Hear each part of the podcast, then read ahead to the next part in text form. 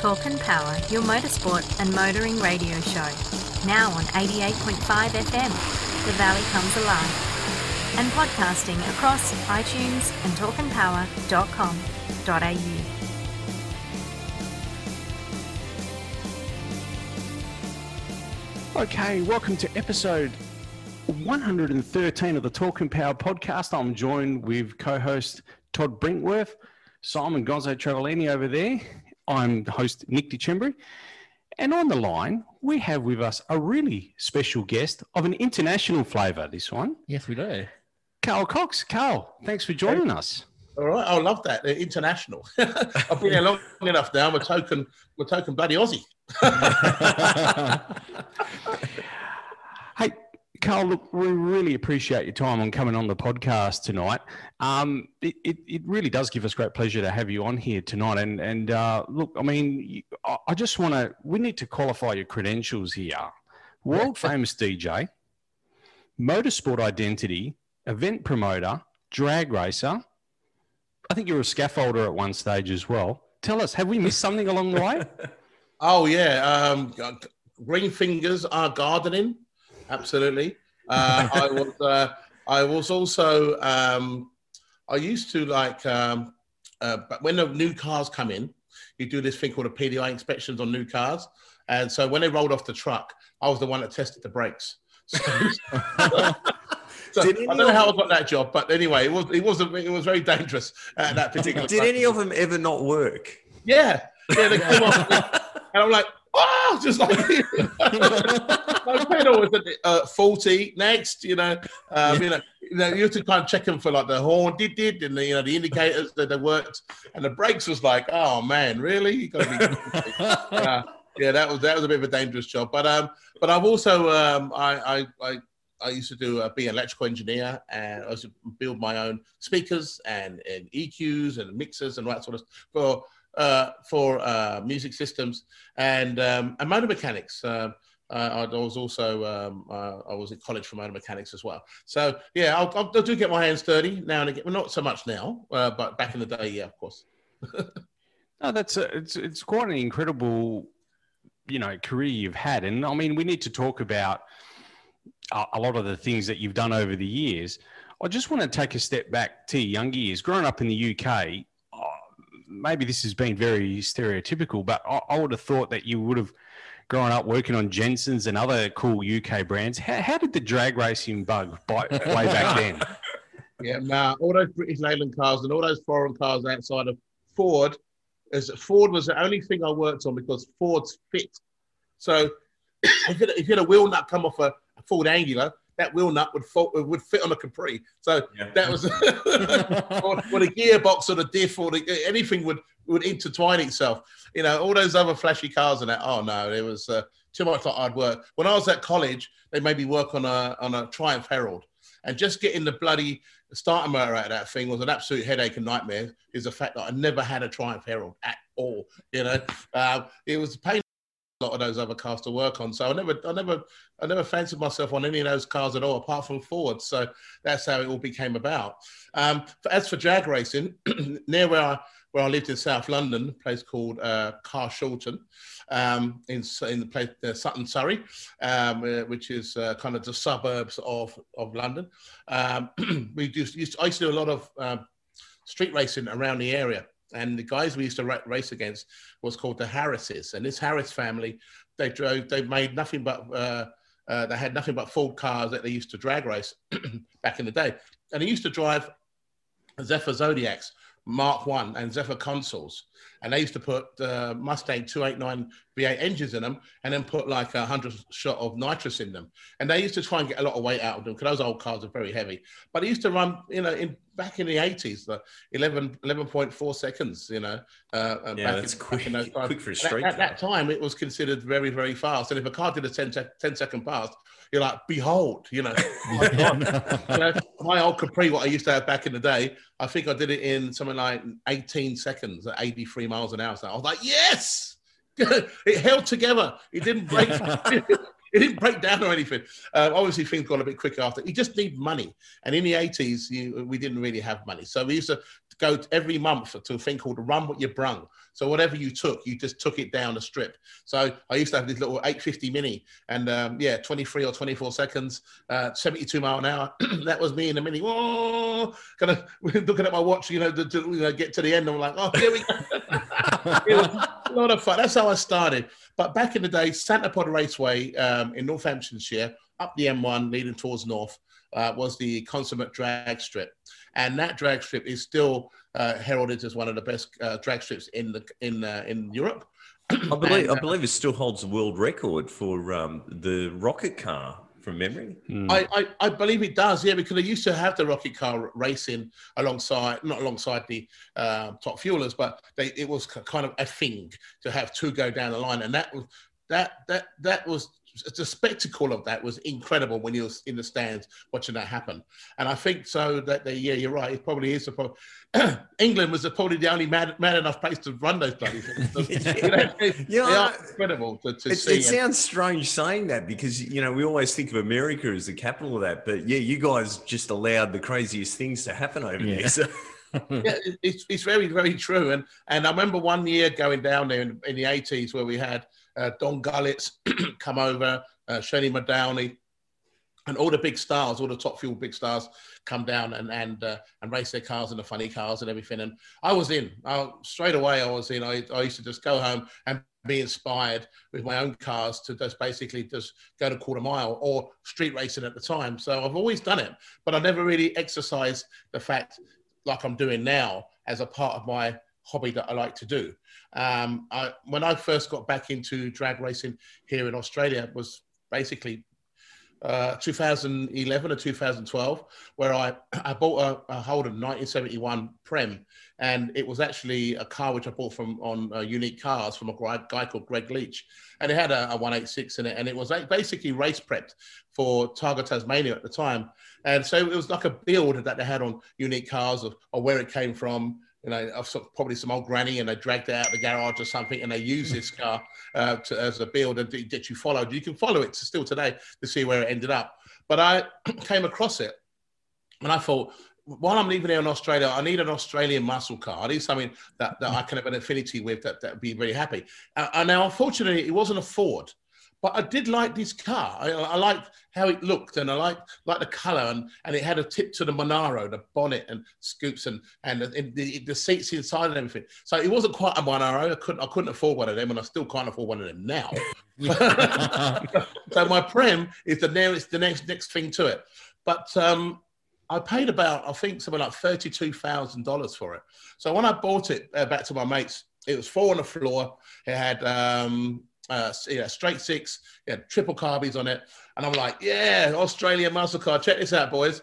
And when I rolled it round the corner into into the into the farm, they all looked at me, shook their head, just went, "How much you pay for that piece?" and all like, 32 grand. Oh, you're being ripped off. Oh, what's going on here? I'm like, is it rusty? I said, no, it's not rusty. You know, I was like, oh, what have I bought? I bought a proper lemon.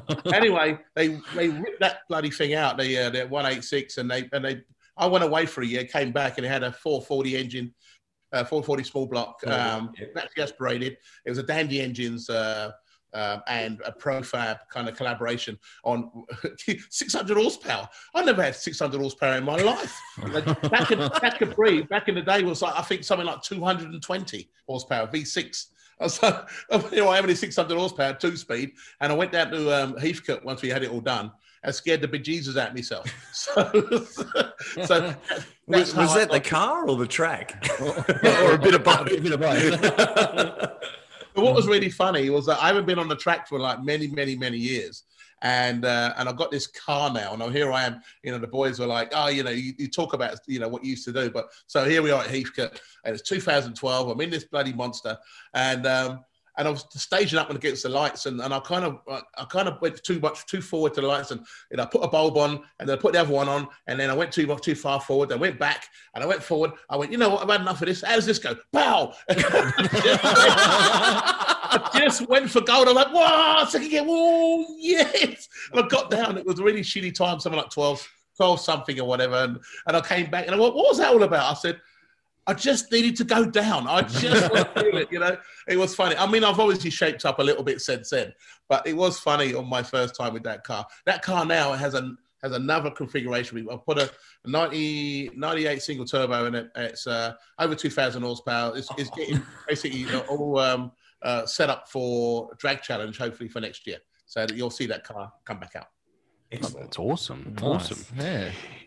Just, just, I'll hold you there. Like you just mentioned, Dandy Engines and and Profab. Tell us how you got in contact with Frank Frank Marchese of um, Dandy Engines and also Joe uh, Gorsey of um, Profab. Yeah, well, what happened was I um, friends of mine who, who are now crew chief, Rod Taylor and and others. You know, he he had a really nice uh, Mustang which I bought from him actually, 1965 uh, coupe and uh, beautifully black, and, and the wheels, you know, having a Magnum wheels, but a bit oversized. And I said, this is not normal, this car. And he brings it round, and, and it's like all fire breathing. On the outside, it's beautiful, inside lovely, but underneath was like incredible. So it was a Dandy Engines uh, race race tune car. Um, naturally aspirated, uh, 10, 10, I think it was like a, uh, no, 1102. It kept doing 122, 124 miles an hour. Couldn't get anything faster out of it. That was about it. But mm. I thought that was, for me, that was fine. I bought that car from Rod, and he's moved on to another uh, Mustang now. But I went down to Calder Park for the first time in Melbourne, and then saw these kind of like you know these, these Fords going down, uh, XWs, um, doing eight seconds. I've never seen a full body four door car, you know, that you go and get groceries in or, or a taxi or whatever, running eight seconds. And, and they sound really quiet. I'm like, sure. I'm like, what's going on here? So um, met Frankie, and he said, "Yeah, yeah, we you know we do these you know turbo configurations, and and that, that was it. I was hooked. I, was in, uh, straight from the straight from the off. So mm. and naturally aspirated, and then the Capri you see behind me was the the first Coxie project, and they said, well, you know, I know you've been running tens, you want to go a bit quicker, so they're going to build me a six second car at 200 over 200 miles an hour, and I was like, you guys are mad. Uh, leave me alone. you guys are crazy. Um, and eventually, I mean, this was on big tire to begin with. I've never been on big tire before in my life, but you know, at the time it was built for uh, APSA and then eventually apps APSA finished. So um, it, I went onto the radial circuit and uh, on 315 tire, and I've been going between 315 and, and 275, which I had out this car out on the weekend, which actually ended up being top qualifier this weekend. So, you know, I was like, come on, Coxie, you can do it.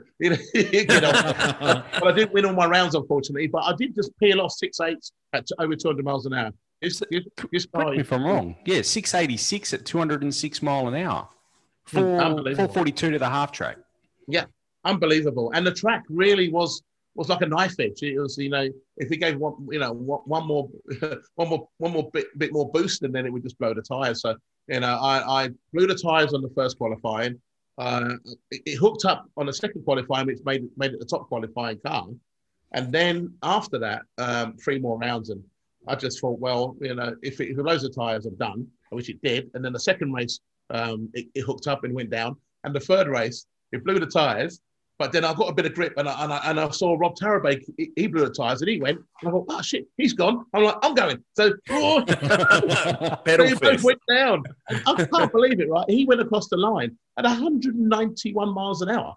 Uh, you know, so he blew the tires and still picked up that much speed. Yeah. From 330, I'm thinking, damn. So he went. He must have smashed it because I'm telling you, he did not want to lose to that race to me. He just and, uh, and, I'm like, I, I want to. I'm gonna. I'm, I'm, I normally abort the. You know, when when they blow the tires, I normally abort and go, okay, I'm done. I'm like, no, I'm not having that. And, and my car hooked up and went. So yeah, it was an interesting um, uh, final race for me on, on the weekend, but it's great. I, I loved it. Uh, and I kept it off the walls. The engine's great. You know, we won an award for the top qualifier, hmm. um, mm. which, which makes the car really competitive in that field. So I'm really pleased on the weekend.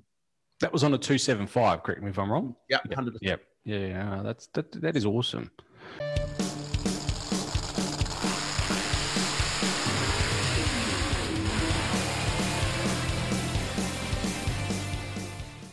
I mean, we can see you have a passion for drag racing, Carl. This is this is awesome. But um, some of us know you as a DJ as well. Um, yeah, I do do a little bit of that. Some of us do. well, I do now. You've spun the odd turntable here and there. Um, a, a, good friend of ours, you know, calls it spinning the ones and twos, and then I had to fill in Nick and Simon. In your case, it's the one, twos, and threes. You know. Yeah. But um, DJing, like, your style was sort of um, or techno, I'm guessing. you would be one of your stars.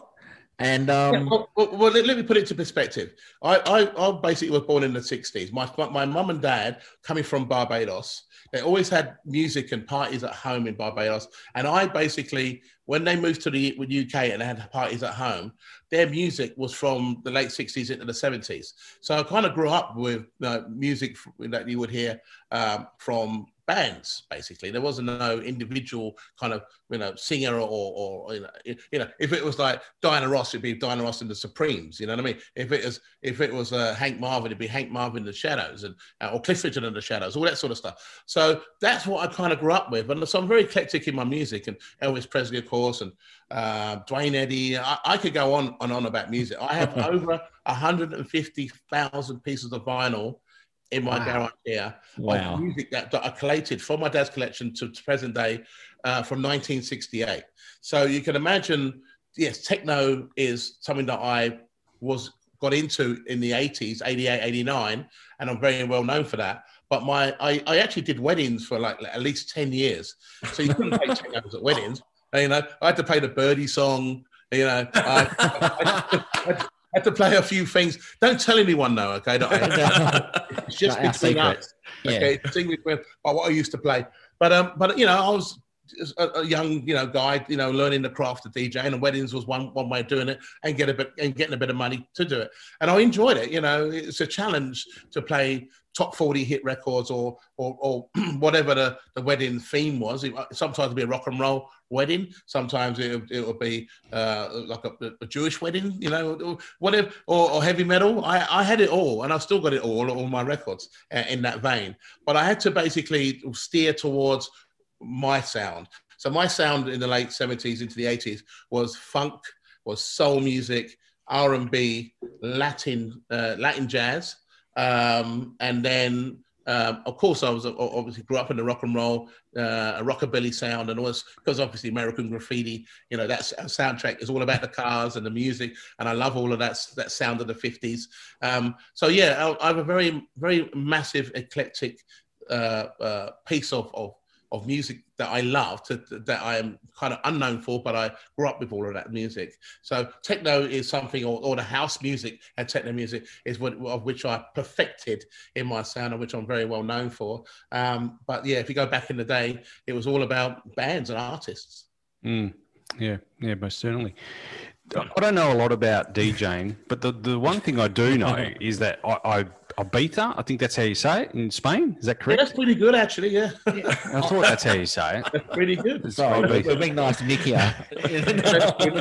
but I know that's the, kind of a not the mecca of DJing, but I would say one of. Uh, uh I think it's the mecca of partying. Yeah. yeah. well, there you go. but tell us, you did 15 years there, and, and tell us about space there. Your your what you did there. Right. Well, well, first and foremost, I I was always DJing and I was always in the UK. And you know, before going abroad, you know, trying to speak another language was was was kind of like a, it's never going to happen. But you're right. You know, this island had some of the best clubs and the sound systems that you would ever get you hear anywhere uh, nowhere else in the world apart from this tiny little island and um, and I was very curious about that so I went over very in, uh, in the early days of of you know, before Ibiza got known for what it is today as a party island, I went over there to see, you know, one of the biggest clubs in the world, and at, and at that particular time it's called Ku, um, uh, which held over 10,000 people, and, and I used to play there uh, in the last five years um, at this club, which is amazing. Uh, it had a massive swimming pool in the middle of the, the dance floor, and it had, uh, it had, had all these um, uh, trees and all sorts of. It was, it was amazing. It was indoor outdoor club, and Ku was was was the place. But then he had another club called Pacha another club uh, called Amnesia, and another club called Space, which started in 1989. Now I was going there, but just as Space was starting, and it was the only after our club you can go to on the island. It would start at seven o'clock in the morning on Sunday. So even though you've been out on the weekend, on the Saturday, if you really wanted to carry on, then space was the place. And I was curious about that. So I went there. And, and and basically I, I used to I used to go to one club, go go back to the hotel, wash and brush up, have a shave and then goes and then goes to stand in the queue. They go back inside the club to continue uh, could continue on and then into the daytime, into the night. And space was the club, and I just loved that it had this terrace outside, which is great, and and it had a club inside called a discoteca. And I really wanted to have the opportunity to play that club um, if if they knew how I how I would play and DJ, of which they found out in the end of the day by what I could do, and they took mm. me under their wing as a resident DJ uh, since then. So I've actually been playing in that club for nearly over 20 years, but was given a residency. Um, uh, which I was basically there for 16 years, and the, only, and the only reason why it stopped because the original owner of the land took back the lease of the land, which took back the club from Pepe, who used to run that club for, for 27 years straight. So that that's the only reason why I'm not, doing that anymore. And I'm, I'm just kind of free to do whatever I want to do. But I think that was probably one of the longest residencies that any DJ has done in the world um, on a on a uh, uh for 16 consecutive years straight. Um, mm. And I'm kind of very proud of that. The club was the number one club um, in the world. Uh, there was no other club like it. Um, so whatever I did on my Tuesday nights that I did there uh, was a, was a big part of their success uh, about that. So it was a big part of me. You know, I mean, I actually did cry. You know, when I played the last record there, I thought, right now, who's going to pay me? Because I've got drag racing to do. oh, oh, what am I going to do now? I can't afford the drag races. We're going to play space anymore. Oh man, it was it was it was tough to uh, to leave that place because it wasn't finished. It, it still had plenty of uh, plenty of years left in that club. But as I say, you know, things move on, and uh, and and here we are, and moved on into a pandemic. So yeah, yeah. so, so you guys are working to revive the uh, the space name, yes? Well, uh, after two years afterwards, 2018, we tried to do it. And what they should have done really is straight away have a venue or a place to go to, which they didn't do. They just thought that they could basically just come in with the space name and do whatever they wanted on the island. But there was no space for another club on that island. It really, um, it, the actual uh, government don't want another club on the island. They're fighting against it because there's already enough clubs on the island. Mm. So it's time to get a boat, Carl. It's time to yeah, get a boat. Well, absolutely, hundred percent. You know, I mean, just to relax and, and, and, enjoy the, the island for what it is from the outside point of view. If I want to do by looking out, um, but having a boat on the island is a, not not a bad idea at all. well, you talked about COVID or pandemic. How how do you manage then doing your job or touring, like in, in even in Australia? How, how how difficult has that been to manage? Well, the thing is, since the pandemic, I've only probably played here since I've been here now, it's been a year and a half, uh, six events. Yeah, okay. So that's not a lot of parties. Where, i where i normally around the world uh, do at least 150 events around the world. Wow. So you can imagine, you know, from a financial point of view, it's a bit different. But my career, which I've been involved in for nearly 40 years, has fallen off a cliff. Mm. You know, there's, there is no, you know, true events or, or, or, true career now to follow in that sense. So I, now I do a lot of uh, streaming shows um, from my recording studio that I have here. I've actually I, I, do make a lot of my own music. So, I, so in so in the lockdown, in the pandemic, I just made a whole bunch of amazing tracks, of which I've just been signed to a record label called BMG, which is a major record label uh, which signed Kylie Minogue, no less, as well on that mm-hmm. label. So I'm a label, I'm a label mate to her on, a, on, on, on, BMG, which is fantastic. I like the idea of that. But uh, the, the thing is about this, this signing with BMG, I signed to BMG in 1991 with a record that I had called "I Want You Forever," which came out on a record label called Perfecto Records, uh, uh, and, and it was basically supported by BMG. So 30 years later, I, I go along my merry way I, I make this live music or electronic music which I've created, and BMG have basically re-signed me again as a as not well. I'm a new artist, but I'm but I'm not I'm not new person. You know, I'm, I'm, I'm older than I was when I started. But they found it intriguing that that I I had done this, and they felt that they they felt that they could basically get behind my music and and re you know regenerate uh, uh, you know my career again just through making music. So I don't really have to DJ that much anymore, to be honest. But I do enjoy doing it, of course. Um, and it, you know, get back to the dance floor, the people, the festivals.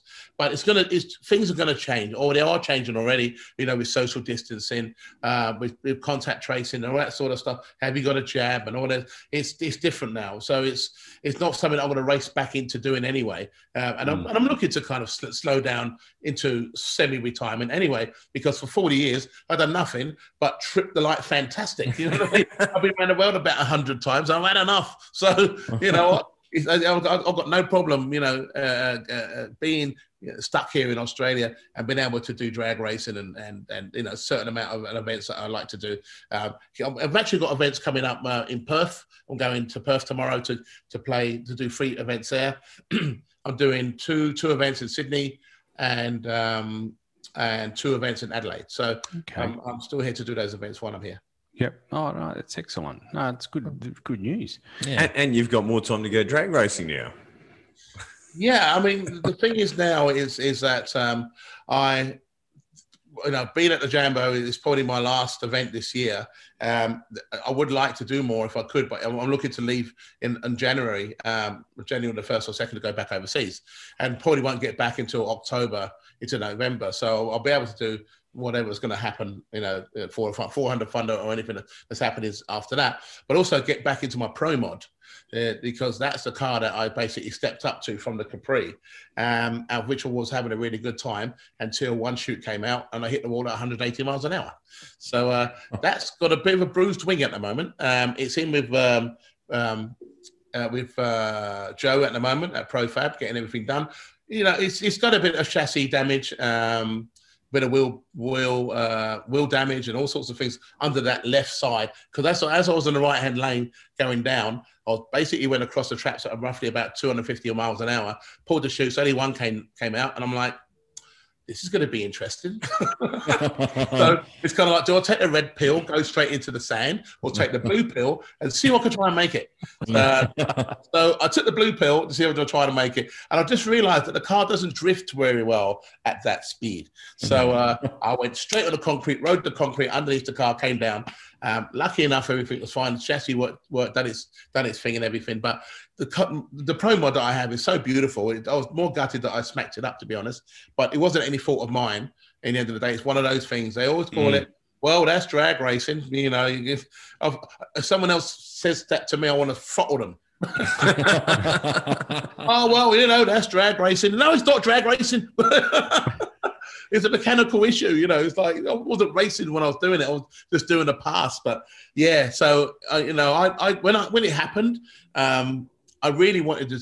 If I, if we could have repaired that car that night, I would have gone back down and done exactly the same thing. It didn't bother me that I had done it, but it bothered me that I that you know it's one of those things. But I think it's almost like a rite of passage that mm. you have to have some sort of crash, and then and then you go. Then you know what it's like to go down at that the deep end like that and, and have something like that happen to you. But I mean, no one wants that ever. I, I wouldn't wish that on anyone having parachute failure. Um, so we you know we try our best to pack the chutes right, try and put certain amount of talcum powder in it, not too much. Uh, they don't like that at the track. When you pull the chutes and all you see is poof of white, white powder, and they go, "Oh, that's where you put the." Oh no! that's where you put the bags. Oh no! How are we supposed to pay for this bloody drag race? No, no anyway, uh, all jokes aside, uh, we got told off uh, because my, my guys were really conscious about um, my shoe's not coming out on the Capri doing 200 miles an hour. So they, unfortunately, they, they kind of put a bit too much in. So when the Capri went down, and it, you just see this poof, and it went all over the track, and they were like, uh, "You got to tell your boy something, boy. You know, less talcum powder, less talcum." yeah.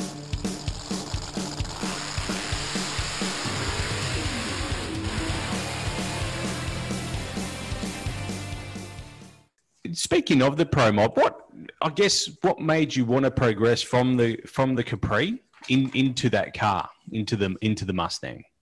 I've, I've always really enjoyed factory extreme racing. Mm-hmm. Um, I thought that was a really good class and on, on big tire. I actually did enter the Capri when it was on big tire to factory extreme. But you know, my my poor little thing at the time was running like seven one, seven seven two, seven one, and most of the factory extreme cars were were running uh, you know six eights and six seven. Mm. I just couldn't run with them. So you know, what, you know, it, uh, it, was either you know do something about that with this car, put a big block in it or something like that, which I just don't think works very well, um, or buy a new car. Yeah. So I think the pro mod, and there was some, you know, some pro mods coming into the field uh, about three years ago of, of, really amazing pro mod cars, and um, and I thought that was the best way to go to go yeah. and go and buy a pro mod from the states, which I bought one of the fastest cars uh, in pro mod at that particular time, which was driven by Jose Gonzalez. Oh, and, uh, that's yeah. I was trying to work out whose car it was, but there you go. Answered that question. Yeah, and Jose Gonzalez, and he was a two-time NHRA uh, winning pro mod at that particular time, and it, it still seemed to be one of the fastest cars uh, ever to do quarter mile at, at think it did a five four at 274 miles an hour. He had so, the world record in that car, didn't he, Jose? At one stage, so, one yeah, stage, he yes. had the world. I'm pretty sure he had the world record yeah. for that. Yeah, yeah he did. That, my little greasy yeah. little head. and then I smacked it up. I'm like, oh, jeez. So, so is it still the same drivetrain that's in it?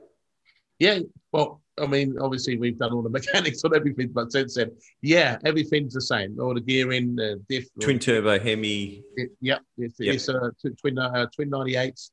Yeah, it's everything's the same. Um, it's a five forty cube um, um, Hemi uh, from Proline, and um, all we've done is kind of updated the um, electronics because it was using a race pack uh, as well as big stuff. You know, there was a lot going on there, and and we've uh, obviously the Fuel Tech six hundred FT600, which we're using right now. So um, we've got to get rid of a few old uh, old electronic uh, uh, setup and, and just basically fuel tech all the way, which it has now. It just has got a lot of wiring in it, which needs to be done. So it's it's the thing about these cars now. I mean, I bought that car nearly three years ago. You know, I, I, I, unfortunately with the pandemic, I haven't been able to get it out for one year. So so I've actually had it for two years and I've just started to get up on the car and everything with its electronic package and everything.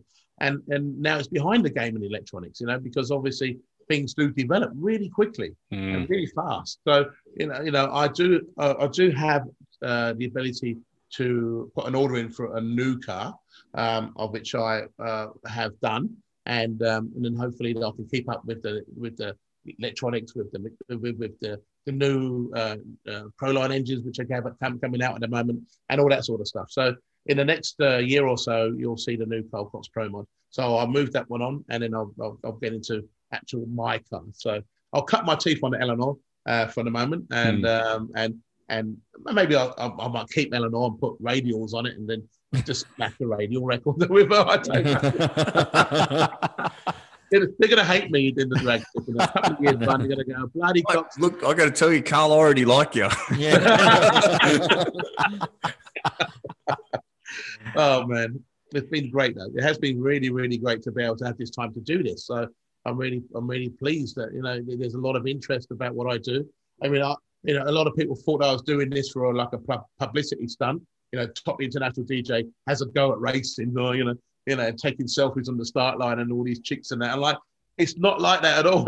all I'm doing is trying to cut lights, trying to trying to do the you know trying to do the right thing by by you know fair racing and that sort of stuff, which I'm, I've been doing, you know, and uh, mm. and been been enjoying. I mean, I've lost more than I've won, but at least I, I have won one uh, one race, uh, one round, which was the APSA uh, in 2013, I think, when I won on a seven seven three, I think it was at uh, 187 miles an hour. It was Hollywood actually. It was like you know I'm into the finals. You know I'm going up against uh, uh, this Tirana, which is running eight ones or whatever. And I thought, well I've been running you know seven twos and seven threes. This should be all right. And I thought I thought myself, you know I've got to compose myself and and, and, and, try and do well and try not try not to break break the you know try not to cherry the lights and everything. And it was Hollywood, so I went, oh, they'll come out. I think it was like one, two, 60 foot. Went on the bars, nice big wheelie to the free throw. Came down, kept it in, and won. Uh, I'll tell you, I got to the other end and I was like, what has happened here? You know, I came back the winner. And that's where that's where people knew that that I was, you know, the real thing, not not some fake, you know, Instagram DJ racer. Reading about your uh, licensing and, and first passes in the Capri, anyone that's ever drag raced and understands that, it, it you can tell that's not that's genuine. That's someone that's passionate about it. I, I know what it was like the first time I got in a big tire car and did some laps and you know that that kick in the guts that that you get when you let go of the trans brake button it's um only someone that that has been through it can really understand it. So Yeah, I really I appreciate where, where you're coming from there. Yeah, well, the thing is, I've always gone off the foot brake and done like one six six one one point six sixty foots. I'm like, oh yeah, okay, one six. You know, when you're doing like one one or one oh, oh my god, it's like someone got a cricket bat and just go bang on the back of your head. You go, oh shit, you know, and away you go. It's like, oh my god, um, it, it- nothing prepared. You can't explain that. You know, at the end of the day, I, I remember going for my license, which was quite funny, and then and they instruct you to do, you know, certain things. Um, like you know, uh, burnout. Okay, you know, just go go back. Okay, stage up. Yeah, stage up. Now do like you know, three thirty and all this sort of stuff. I'm like, I really want to know what this goes like down a quarter mile. So they said, okay, uh, we want to do a half track car and all. I said, yeah, no worries. Pow, all the way down. It's just like all the bloody parachutes and everything. And they turned back around and went, what the bloody hell's that? I thought, oh, I thought you said you wanted me to go all the way down. Sorry about that. Sorry, we, we'll pack the chutes and I'll be back round for my license. Then I went to, did the half track. I went, no, okay. Uh, so that was my my uh, in, uh, my story of, of how I got my license. It was uh, it, was very funny.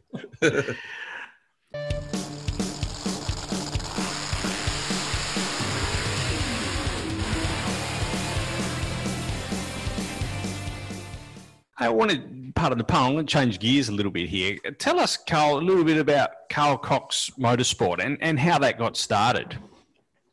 well, well, I wasn't really gonna was I mean to, to run a race team in any way, shape, or form, you, you need you need a lot of money. You know, Mm. all depends what you're going into. I mean, if it's Formula One or MotoGP, forget about it. I'm no billionaire, and I'm not, and I don't have any desire to to put any money into any of that that type of sport. It's just ridiculous. Um, I, I really like grassroots racing. I really mm. enjoy the fact that a lot of lot of these guys and girls, you know, do it on a shoestring, weekend warriors, all that kind of stuff. So I've always been into sidecar racing. Back in back in the UK, I used to see these lunatics go around Brands Hatch, nearly falling out of a sidecar, trying to kick the, trying to kick the wheel down and stuff like that. You're like, oh man, really? You know, and, and you know, did you see them trying to, you know, they're, they're going, you know, sliding back and forward and all this sort of stuff, and and you see them all go go down and do that. And I just thought that was courageous and, and just brave and, and daring. So so sidecar racing for me was was something that I had I had a lot of interest in, and being here in Australia and and have friends of mine in New Zealand, um, they were like, oh, we, we need about ten grand or something like you know to, to, to support our racing campaign in New Zealand. Uh, there was a team called Smith and Shorter Racing, number eighteen, and um, and they were really good at it. You know, they they would win most of their races without the help of me. But if they had a little bit of help from me, and then they could win all those races, which they did, and that's how it started. And then for a couple of years, I was putting my money into them, and they're winning all their races in New Zealand, and they they, they had aspirations of of uh, racing at the Isle of Man TT. Um, and and Colin Buckley was one of the riders uh, who's actually been around the Isle of Man TT. You need someone who knows where to go going around the Isle of Man TT, otherwise it doesn't go well. You know, there's there's there's bus stops and pubs and you know all sorts of things you can hit, um, which uh, which hurts very very much. But the sidecar don't go as fast, but it's still as dangerous. I have to tell you. But they really wanted to do that, so I thought, wow, you know, have a uh, an entry into into Isle of Man TT would be really cool for me to to for people to introduce myself into the world of motorsport. So that's how it started. And uh, and when the guy when we got our sidecar with Carl Cox Motorsport and everything uh, on it, people were like, "That can't be the DJ Carl Cox," and I'm like, "Yeah, that's me, you know, fresh from my beefer." in, the rain, cold, sidewoods rain. I'm like, "What am I doing here?" Oh man, you know, it's freezing. Oh, there, were cups of tea, and you know, I was on the corner. Oh, it was like it was a rite of passage, I have to tell you. Uh, but you know, the entry of our guys, um, there were 40, 45 car uh, sidecars, and for our first time being there, we we came we, we came 11th place, and we came 11th place twice. So that was two years, and then I changed um, to riders and drivers uh, because they, they they done what they wanted to do, and, uh, and then I supported an, another team uh, called Reeves Rating Racing, Tim Reeves Racing, and number 77. And for two years, I supported him, and he got on, onto the top step, and he came uh, second as well after two years. And then he went to Brands and won every single round of Brands Hatch and now he does. Now he's he's a uh, recognized as a world international sidecar team as well, uh, champions of the last two years. Uh, not through me, but through another company he's now with. So whatever I kind of put my hand to in the to help others, that's what I've been doing with Carl Cox Motorsport. Um, so with that, I've been supporting uh, certain uh, um, Isle of Man TT riders. Uh, one famous one, uh, which is Michael Dunlop. Michael Dunlop, yeah. Dunlop Yeah. Dynasty, um, which was amazing because I kind of just met him by default. He normally doesn't talk to anyone, um, especially Couldn't get when he- Guy Ritchie. yeah, exactly. You know, he, he's very unapproachable. You know, at the end of the day, but he can. The boy can ride, but he will basically talk to me and uh, that sort of stuff because we, we found. I found out that he actually in his downtime he he rallies a Mark II uh, Ford Escort. Um, Which is which is fantastic, and and I have a Mark II uh, Ford Escort as well, um, out in uh, in orange, and I don't I don't rally that. I kind of take that around the streets and everything, but you know, as soon as we had a connection with with the with the cars, and then that was it was us, and it's it's a really it's it's a really nice um, compliment to each other based on that, how I support him and how he races because of the support, and then I support um, um, uh, Conor Cummins, uh, Isle of Man TT racer, Dave Davey Todd, uh, Davo Johnson. Um, Another guy that I support um, for for uh, classic uh, racing at, at uh, Phillip Island here in Australia. Um, we, I do the Island uh, Classics nearly every year, which obviously haven't happened in the last couple of years. But Michael uh, Neeves, that that uh, that he gets to ride from uh, MCN, um, motorcycle news in the UK as a test rider, but he's really good around the track, and um, and Davo Johnson. So you know, the, when it comes to the bikes, it's um, it's pretty amazing how much I've expanded with my race team. And in New Zealand, I have two two sidecar outfits and a uh, and a road racer there as well called um, called uh, Toby Summers. So I was for the last two years supported uh, V8 supercars, uh, Cam Waters with the Mm. Mustang. So you know, in a, he, he nearly won Bathurst last last year. Yeah. You know, I was on the edge of my seat. I go, Come on, Cam, give Shane Gisbergen a touch up. Come on. Oh, it's raining. don't, don't worry, Carl. We all would. It wasn't just us saying that. No. we all. I'm like, I can't believe it. It goes on for so long, and that's how it ended. I'm like, ah, that was like came second. A good effort though, man. It was a good effort. yeah. But I think this year he's doing really well so far. Yeah, tell us a bit about Cam Waters. You you've you had him as well. You've looked after him for some time. Do you think? I mean, I look at Cam Waters as the quintessential reality TV show star because he he did he he won that the supercar showdown, but after that he moved on and actually, you know, became successful after his reality TV show. Do you think that that that show that that kind of grounded him? Do you think in some way? I mean, to be honest, he's quite a grounded person for, for being so young. He's he, he's very astute in his way, and um, I think whatever he puts his hand to, he, he wants to be successful at. Hmm. Uh, it- it- I mean, he's very frustrated at the moment because obviously uh, Scott McLaughlin is not there anymore, and you, you would have thought that he would have gone straight to the top straight away, and he hasn't. Mm. You know, um, But, but Penske's not either, is he? yeah, it, it's it's. It, I mean, what, I mean, he he was seen to be the one that you to watch out for, and he's still on the back foot. So you know, he has he's had his moment. He won the last race, and you know when Mm. it, of course it was it was wet and everything. And the first race he had, had a bit of a touch up, but you know he's he's an amazing guy. Amazing. Uh, I think he's very calm. I mean, when I see those cars get battered and pushed around and that, I would lose. I just would. I'll just, I'll just be on the on the radio, just losing my. I'll just be like, I, I can't, I can't, I can't be. Oh, oh yeah, I got hit there. Don't wait. No, go. Yeah, don't worry, Cam. It's fine. Just bring it on. You're like, Are you sure about that? All right. Well, well, I, I, don't think I'll be a very good VA at all. But he just seems calm. Uh, really, you know. And if he does seem upset, he doesn't seem upset, but he he's, he is, but he, he contains himself. So I think that's what it is. He's a very likable, likable person, and I think a lot of people do like him, and they want to see him do well, of course.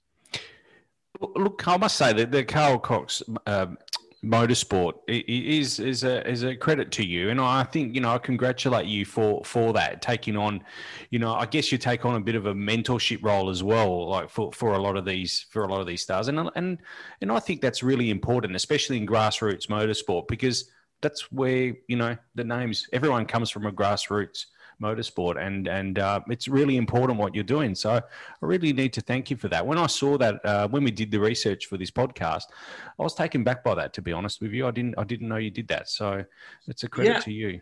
Thank you. There was a, the thing was that uh, you know I can't be selfish and, and, and do all this myself, you know.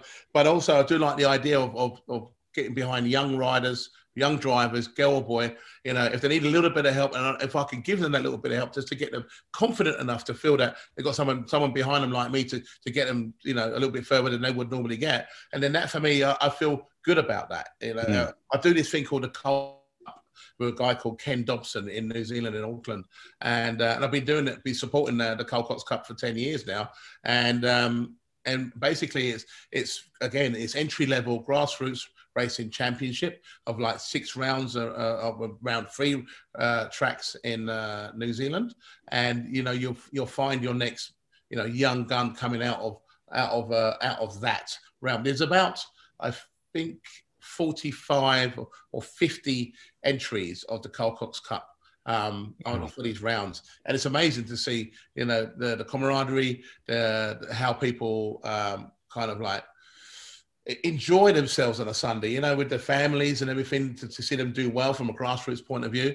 and they, and they got something to go for, whether you had a uh, a, a bad lap or a good lap, or you or you you got to the step or you didn't get to the step. There's there's little kind of like um, um, treats in some ways. Um, if you did the, if you um, for instance, uh, uh, if you, if you came. Uh, say like you say like you did the, the most overtakes in, in in one race, you would get seen for that, and you would get rewarded for your bravery or, or your camaraderie or or the way how you handled that. So so you don't you, so just the top three don't just get prizes. You get prizes for all the little things as well, which I think adds uh, some real good kudos to what we try and do to uh, um, uh, inspire young riders to get out there and to and to give it a go. I was, about, I was about to backpedal a bit here actually and say, I mean, it, it is great. I was doing some of the research myself and I'd seen your drag racing career and I'd actually been following that for a while. And again, you mentioned yourself, people at first were like, is that the same Carl? I was one of those people. I remember seeing you years ago running the Capri and going, is that Carl Cox? And you jumped out of the car and I'm like, that's Carl Cox. But I messaged a couple of mates of mine in the UK and I'm like, Carl Cox is on my TV driving a drag car. They're like, yeah, he does that now. And I'm thinking, he does. But um, I mean, it was great to see. And then I sort of did more homework and went, oh, awesome. And you know, you reside in Melbourne now. When you when you get the chance, what brought you to uh, sunny Melbourne? And Sunny Melbourne. I'm being nice to all the listeners out there. That we have some very good friends in Melbourne. So what's it like, sunny Melbourne, and what what drew you to living in Melbourne or Victoria? Yeah, you know what? So I, I mentioned earlier about my my record, hit record that I had out at the time, um, called "I Want You Forever," which came out in 1991. So I was asked to come over to um, uh, promote that record here in Australia because it was on the radio, Triple J and, and Nova. Uh, on rotation for quite a while, so it, that gave me an opportunity to come from come to Australia from the UK, and and to promote that and to do a certain amount of events around it. Um, and when I got to when I first came to to Australia, I, I, I came to Sydney, and um, interest in King's Cross. Especially back then. Yeah, I've, I've got stories about King's Cross when I was over there a few years ago. We, we'll keep that off air. Probably not as good as yours, Carl, but we'll I'm keep that off air like, for now. what is going on here? You know? and, I, and I didn't meet any Australians. They're all Irish or Scottish or from New Zealand. You know, where's the Australians? You know, it was it's just crazy. You know, all the clubs and bars were named after the same clubs and bars we have in the UK and everything. I was like shocked. Anyway. Uh, I had a couple of really good parties uh, in in Sydney, and then I came to Melbourne, um, and then went to Brisbane, Adelaide. Uh, uh, I did the round sort of thing when I came in, but I just felt felt that Melbourne was was somewhere where I could feel a little bit connected with because it feels a little bit like UK, especially with the weather system. You know, uh, you know, four seasons in like in like three minutes. It's like, what's going on here? You know, once it's sunny, you're like, ah, it's windy. Oh, oh my god! And then it's raining. You think, oh my god, it's going to flood. And then it's they've got hailstones. I'm like, and then it's sunny again. I'm like, oh, you know, I mean, it's just great that it kick, kicks on your toes the weather system here in Melbourne. But I just found that the pace of life was a bit different here, and especially where I live in the peninsula with all the wineries and stuff like that. I, I mean, I ride my motorbikes and stuff around there and just really enjoy it. So I, I live in a place called Mornington, and uh, I really love the peninsula down here. It's, it gives me a, a like it, it, grounds me in some ways because nobody knows who I am, and in, in, fact, I don't even care, which is brilliant. I like the idea of that. I can go to Safeways or Caltex or whatever. No one, no one knows who I am. But in saying that, they do know who I am because there's not many black people who have been around in a in a blue Mustang. In fact, before that, I, I what, do you know what my first car was when I bought? I came here. I went to the dealership and bought myself a Club Sport uh, Commodore, and. Uh, in a four door, you know, V8, which just spun the tires. And when he just looked at the throttle, I was like, "That's what I'm talking about." so I was like fat, fat arming down the down the uh, down the Mornington High Street. I was like, "Yeah, yeah. So that was, but I did get rid of that, and I bought a 2004, uh, 2005 Monaro. So the first generation of the mm. new Monaros, and that's what I bought. So, so uh, there wasn't many people with that car, so people knew, knew, you know, if, if you see that car, it was me. Um, but that kind of stuff. So, you know, you know, people always say, always saying, "Oh, yeah, Hugh Jackman lives around here somewhere." You know, you can see him, and, uh, and then they heard, "Oh, yeah, Carl Cox lives around here somewhere." You know,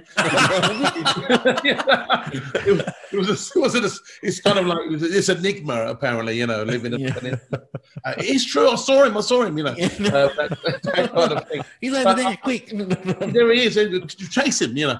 And uh, and uh, so I, I really enjoyed Melbourne. I, I tried everywhere, and, and Melbourne seems to mm. fit fit my needs in the sense of lifestyle. So I'm very, very happy to be here. Not to bag anywhere because people knew that people know that I went to Sydney first, and they were upset that I went. I moved to Melbourne. They really were upset.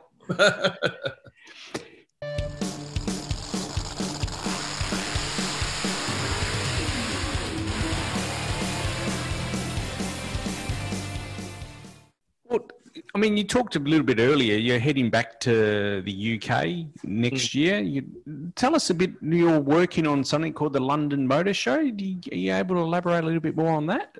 Yeah. So I, I've always enjoyed, you know, going to the expos of the, of the London Motor Show. I, I, like the new modern cars as well as the old cars, mm. of course. Um, and I, I, used to go to them uh, religiously. But a friend of mine knew that I had the Carl Cox Motorsport. What they wanted with the London Motor Show was to kind of revamp it, get it into the now generation. You know, uh, you know, have drag racing be a part of what people should be interested in as well, whether it's drag bikes or or cars, uh, sidecars, or that sort of stuff, and and who I am as a personality. At the end of the day, you know, bringing bringing all these people together where they wouldn't normally have that kind of, you know, uh, demographic of people who are yeah. into the music and the car scene. So I've so I was I was able to uh, work with the organisers of the of the London Motor Show for its next step of where where it ends up in the future.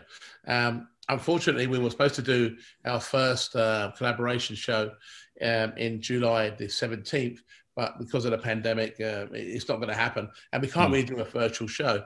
But when I'm, but now that I'm going over there, I'm actually going to be doing, um, hope, and hopefully we're going to try to pull off a uh, Carl Cox motor motorsport uh, day or or evening with music, the cars, bringing people together, talking about the industry, all that sort of stuff. So it's, it's so it's like a like a media day. So that's the, kind of what we're going to kind of do because you can still social distance and all that sort of stuff. So you know, we won't have people moving around, and we'll have a stage where we can uh, we can have uh, a certain guests turn up and, and tell their stories about what they do and uh, and, and how they do it, like Formula One uh, races and, and that kind of stuff. We're, we're really working on that at the moment as a concept. So it's actually gone into my favor because, yeah, it's London Motor Show, but I'm going to be ho- hosting the whole event. So, wow. wow. so people will, will then start to see that I'm very serious in what I'm trying to achieve with, with what, what I enjoy, which is the motorsports and, mm. and motoring industry as a whole. So uh, it's, it's it, it's just quite mad for me of, of what's happened here because I think what, what might happen now is that the, the, the motor, motor industry is going to supersede my music industry. so, so this is this is a, a crazy position to be in at the moment. Question without notice: Did you ever think that was going to happen? No, not never, not not not in a million years because the I never had aspirations for it. You know, Yeah. I never really had aspirations for for being a. For, you know, someone said, "Do you want to be a Formula One racer?" And or do you want to do you want to DJ for the rest of your life? And and if I had uh, the opportunity, I still would say DJing because I'm too big to get in a Formula One car. so it's not going to happen. That's a credit to you, Carl. Seriously, like you've been able to take two passions of yours and, and become well known in in two two separate fields. So I think that that's that's incredible. I, I really do. Well, I, well, I- well, I've been. I think I, I want to try and have the title of the of the world's fastest DJ. I'd, So- I'd say you've already got I, it. I think you're close. I- I- You've I- nailed that one. I think I've got that one. Uh, I, I can't see another DJ being any quicker than me. If there is, then bring it. I want to know. You know, I want to know who that is. Hey, tonight, Carl, you've talked a, a bit about a, a number of cars you've had. Tell us tell us some of the cars that are in your collection, some that we might not know about. Um, I've got some really nice uh, American muscle cars. Actually, I've got a 1964 all original uh, Corvette Stingray, um, uh, four speed, four, uh, 327. It's absolutely lovely. But you know what annoys me about this car is that you know people go, "Oh, it's beautiful. It's in white. You got side side winder pipes on it, everything, and oh, I love the wheels and everything." And and they go, "Oh, it's a, it's a, it's a 64." It's like and because the It's not 63 a 63. it's it's not a- it's not a 63. I'm like, and I said, do you have a 64? Bloody, well, shut up then. You know, the car people suck sometimes. They really do. You know, do. oh, it's not a 63. It's like, re- anyway, that's another story. But I have a beautiful 1968 uh, Dodge Charger um, in, in, in, a, in a kind of like a navy-ish light blue. Um, I've, I've changed the wheel and tire. They're still to make the 500s, but they're bespoke to get a bit more wheel and tire underneath the guards and that, and to drop the back down a little bit because normally they stick up quite high. Mm. It just Yeah. looks fat. It's, it's amazing that car. And it was a it was a um uh, a restoration which I was lucky enough to buy while it was in Dandy Engines, getting a, a, a carburetor tune up. And the owner at the time, he's just like he had enough of the car. He just said, look, you know, it's never run right. I just want to get rid of it. And I said, I heard about it and I just bought it like that. Oh, the- wow. Whatever he said, I said I bought it because there's no way I'll buy I'll be able to find this car and the money I'll pay for it right now. Yeah. And I was true. And here's another story, right? So I've fixed this car. The, the, the roof liner was a bit shoddy. The um, the air conditioning uh, compressor went. Uh, all the heat controls didn't work properly. Few things. Not that, just stupid little things he could have fixed and it would have been fine. But I went to a car show last week and I took that car out and to a place uh, in Clayton, uh, a place called the Bosch Centre. And uh, I rolled my car in, ran about half past eight. Everyone was like, "Oh my god, you know, General Lee," but it's not the General Lee because it's a '68, not '69. You can hear all, you can hear the whispers, you know. you know what I mean? You can hear them. All. I'll, I'll, I'll cruise round, and I had these two guys were really looking at me, you know, like, you know, looking in there. I was like, you know, so I parked it up and the Virgin and everything, and it came over, and it, and and I've had this car for uh, I think five years at least, and I never saw the owner. I just bought it from Frank. Frank said, "Here's the money. Here's here's the keys, and there's your car. That's it." Was and it was the owner's car. It was a guy who who, who had it originally before me, and and he was looking at the car going, "His mate, that's not my car, is it?" It's like, oh, "It is." He's like, "No way, it can't be." He's like, I said, "No, no, have a look." So he came over, and he looked at he looked at me and went, oh, "I wish I never stole it now." what I'm talking about. You know, it made it look much better than when he had it. But anyway, that, that was that story. But I've got a um, a beautiful 1966, no, 1965 uh, Pontiac GTO, and uh, Wow. all original, original size wheel tire, everything. It's like you, you bought it from the dealership when it came out. It's absolutely gorgeous piece of piece of work. That car starts on the button. I drove it down to Brights. We did a cruise night that they have, a weekend that they have down there, and I took it down there, drove it there, drove it back. No, no issues, no dramas. Lovely, really lovely car that one. Um, one of my favourite cars actually. That was 1971, um, the Dodge Challenger in Plum Crazy. Uh, got some centre lines on it, got it lowered and everything else. I feel like a bit of a badass in that car, I have to tell you. but it's not the, um, but it's not the uh, the, the the big um, uh, the big motor in it. it is, is, is, a, is a 383 Magnum. So Okay. I like the idea of Magnum. You know what I mean? It's Yeah. like, oh, Magnum. You know, you know? yeah, but that's a really, that's a really nice car. Again, I mean, I've got so many beautiful cars. The 1956 Chevy Nomad. And yeah. and here's another story about me obtaining this car. I've been looking for a Chevy Nomad for years and years. There's there's, there's not that many of them. Beautiful station wagon. This was a it was a frame off restoration of which I picked up in Phoenix, Arizona.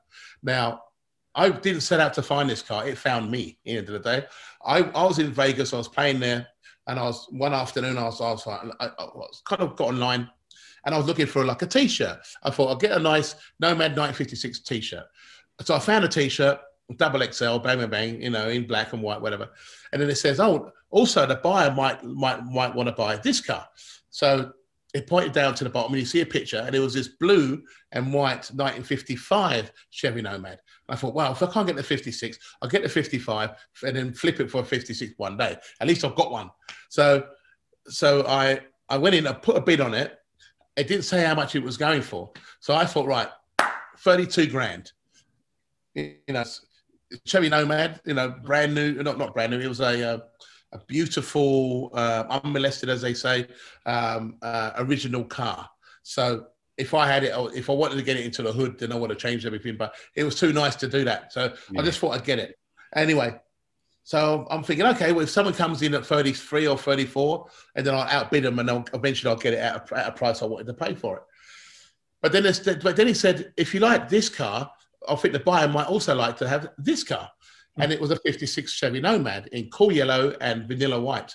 Um, American racing wheels. It was a frame of restoration, beautiful car. Um, a little bit more money than the one I was going to buy, but that's the car. Right. So I rang the owner. I rang him up and I said, listen, you know, I want to buy your car. How much was it? And he said, yeah, okay. Give me, if you give me what I want, I said, it's yours. I said, no problem. Bang. I paid him for that car, but I've still got this other car and it was still going on a bid. So I think, so I just thought, right, I'm not going to go in anymore. I'll just leave it there. Hopefully, someone will come in and buy it off me. Yeah. So the bidding stopped at four o'clock in the afternoon. So half past three, and I got this other car, done a deal on that. I've got the t-shirt, no worries. But I really don't want two nomads. Just want one. One is enough. So someone's someone's got to outbid me because this is quite low. 32 grand is low for one of these cars. So it went went on half past three, quarter to four, and it went to 10 to four, five to four, and still no one out- outbidding me. I'm like, have I bought another car? I'm like, no, really, this is impossible.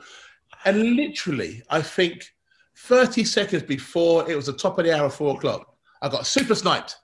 Someone came in and bought it, and it said, uh, I'm really sorry, you've lost your bid on your car. I'm like, I lost a bid and look at yes, yes, yes, yes, woo! That's what I'm talking about. I was doing the happy dance. I've never been so happy to lose a on anything in my life. I was like, the car is yours. Yippee! I'm, I'm, I'm free of this. I was like, I was, it was one of the most stressful moments of my whole life. What?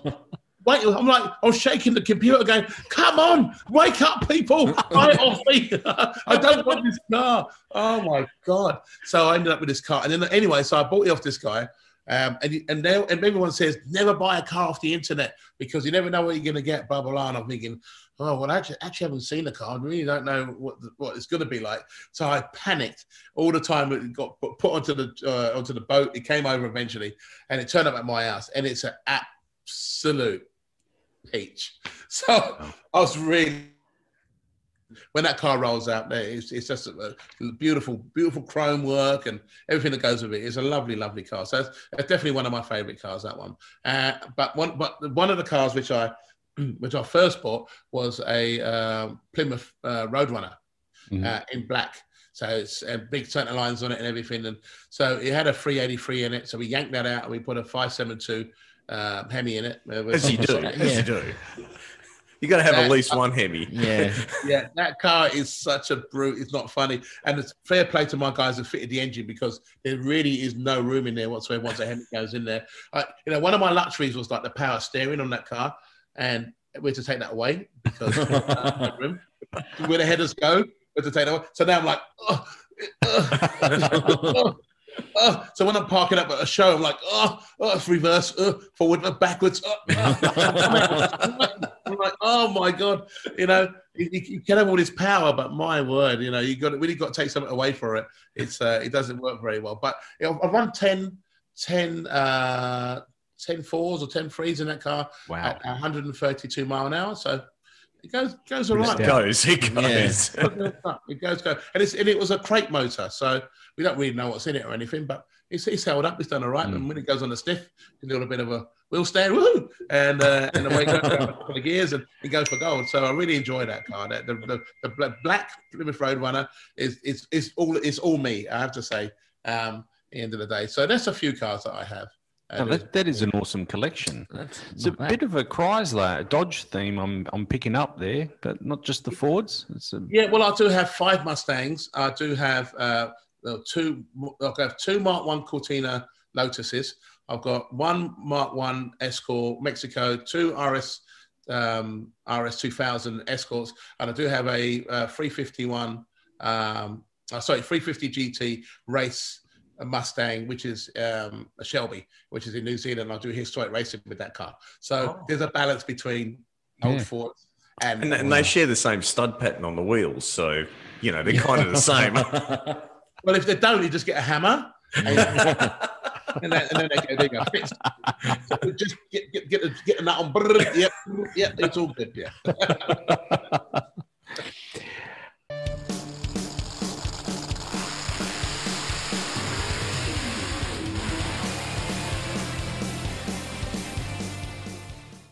Hey, look, Carl, it's been awesome having you on the podcast. We really enjoyed it. But before we finish, um, tell us where can we find you? Uh, carlcoxmotorsport.com, uh, carlcox.com on, and on Facebook as well, Carl Cox 247.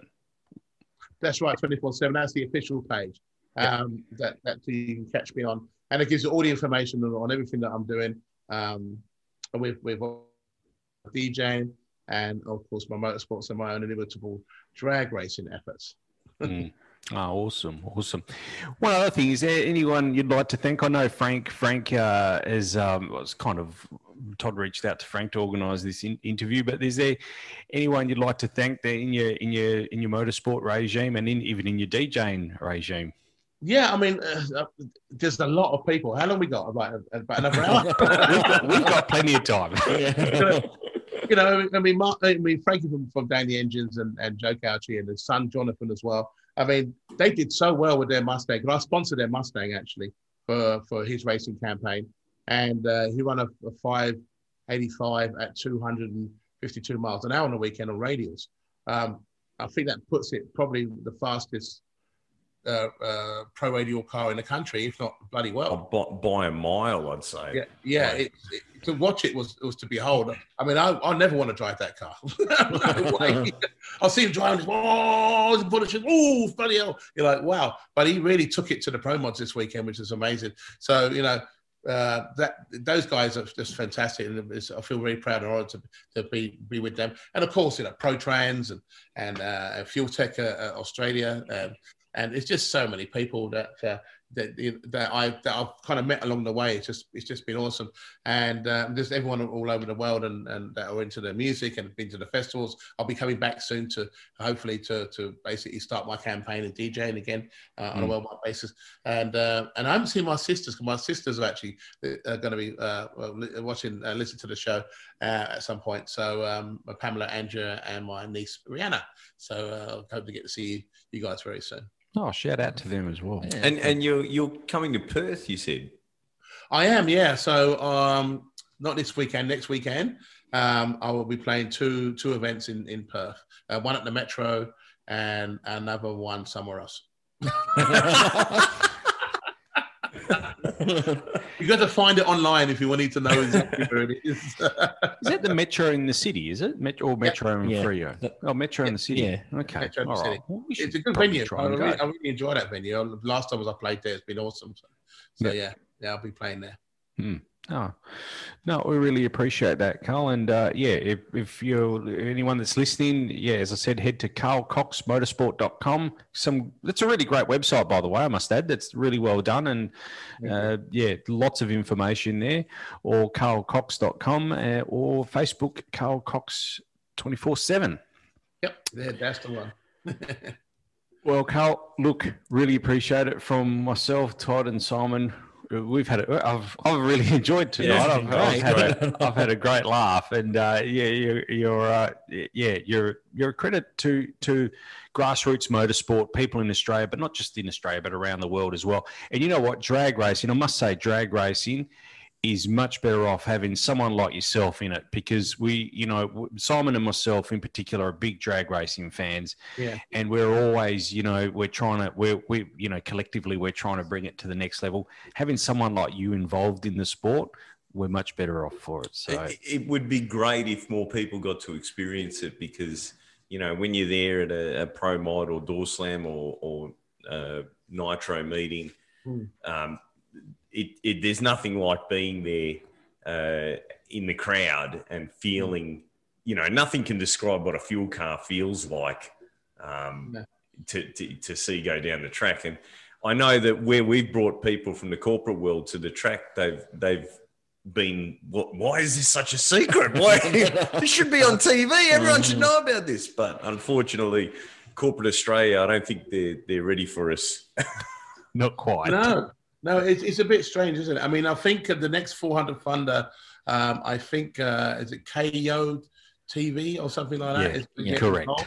And I think um, maybe Seven TV also is going to start showing some uh, Finder Funder and Pro Mod and, and everything else racing. So hopefully to get you know it, it's you know we can see more action, more things to come. I mean the Jamboree was brilliant this, this week. I thought it was really well attended. I think it had a great demographic of people. Uh, if I hear another rotary car, I'm going to kill somebody. which is unusual considering you're a dj because all the djs we know own rotaries yeah. I'm like, uh, uh, shut the ah, and it, it runs to six or something. I'm like, holy, how, how is this voodoo working? What the hell? So it's like the whole weekend was just nuts at Jamboree. Um, but yeah, we saw some awesome cars go down, and and uh, you know, PB's been broken like like like like it was Christmas. Um, brilliant, you know, and, and everyone really enjoyed it. A bit of music going on there as well. I might actually do some music for them the next next jamboree if it if it works out, um, and that would be really awesome if uh, if I can fuse those two things together and just bring a little bit more to it. You know, more they, they used to uh, have yeah they did have they, Yeah. they, they used to have a dj and they used to have a sound off as well Mm. and Oh, they used to have a, a like a bikini uh, which is probably frowned upon these days but Yeah. not by me. We can Oh, bring there goes our back. That'd be awesome. yeah. I'll, I'll work on it. I'll work on it. Yeah. we need to get a drag strip at ibiza i think Yeah. I know that would now that would be something else. yeah. Beautiful. Hey, Carl, look, as I said, really appreciate your time coming on the podcast. It's uh, great to have you here. And, um, you know, we'll, we'll try and catch up with you when you're in Perth. If not, Yeah. we'll try and catch up with you um, when you're back in the UK as well. It'll be good to catch up with you. Yeah, definitely. And Like I said, the London Motor Show, if we can pull this off, uh, um, I'll definitely let you guys know. But then Yeah. if it's happening, it's going to happen for sure. Yeah. Yeah, excellent. No, definitely. Okay, Carl, thanks for joining us on the Talk and Power podcast. It was great to have you here. Thanks, guys, and uh, it's been a pleasure. I- I've had a I've had a good crack myself today. Awesome. Thanks for that. All right. All right, guys. Bye for now. Take care. Talk and Power, your motorsport and motoring radio show. Now on 88.5 FM, The Valley Comes Alive. And podcasting across iTunes and talkandpower.com.au.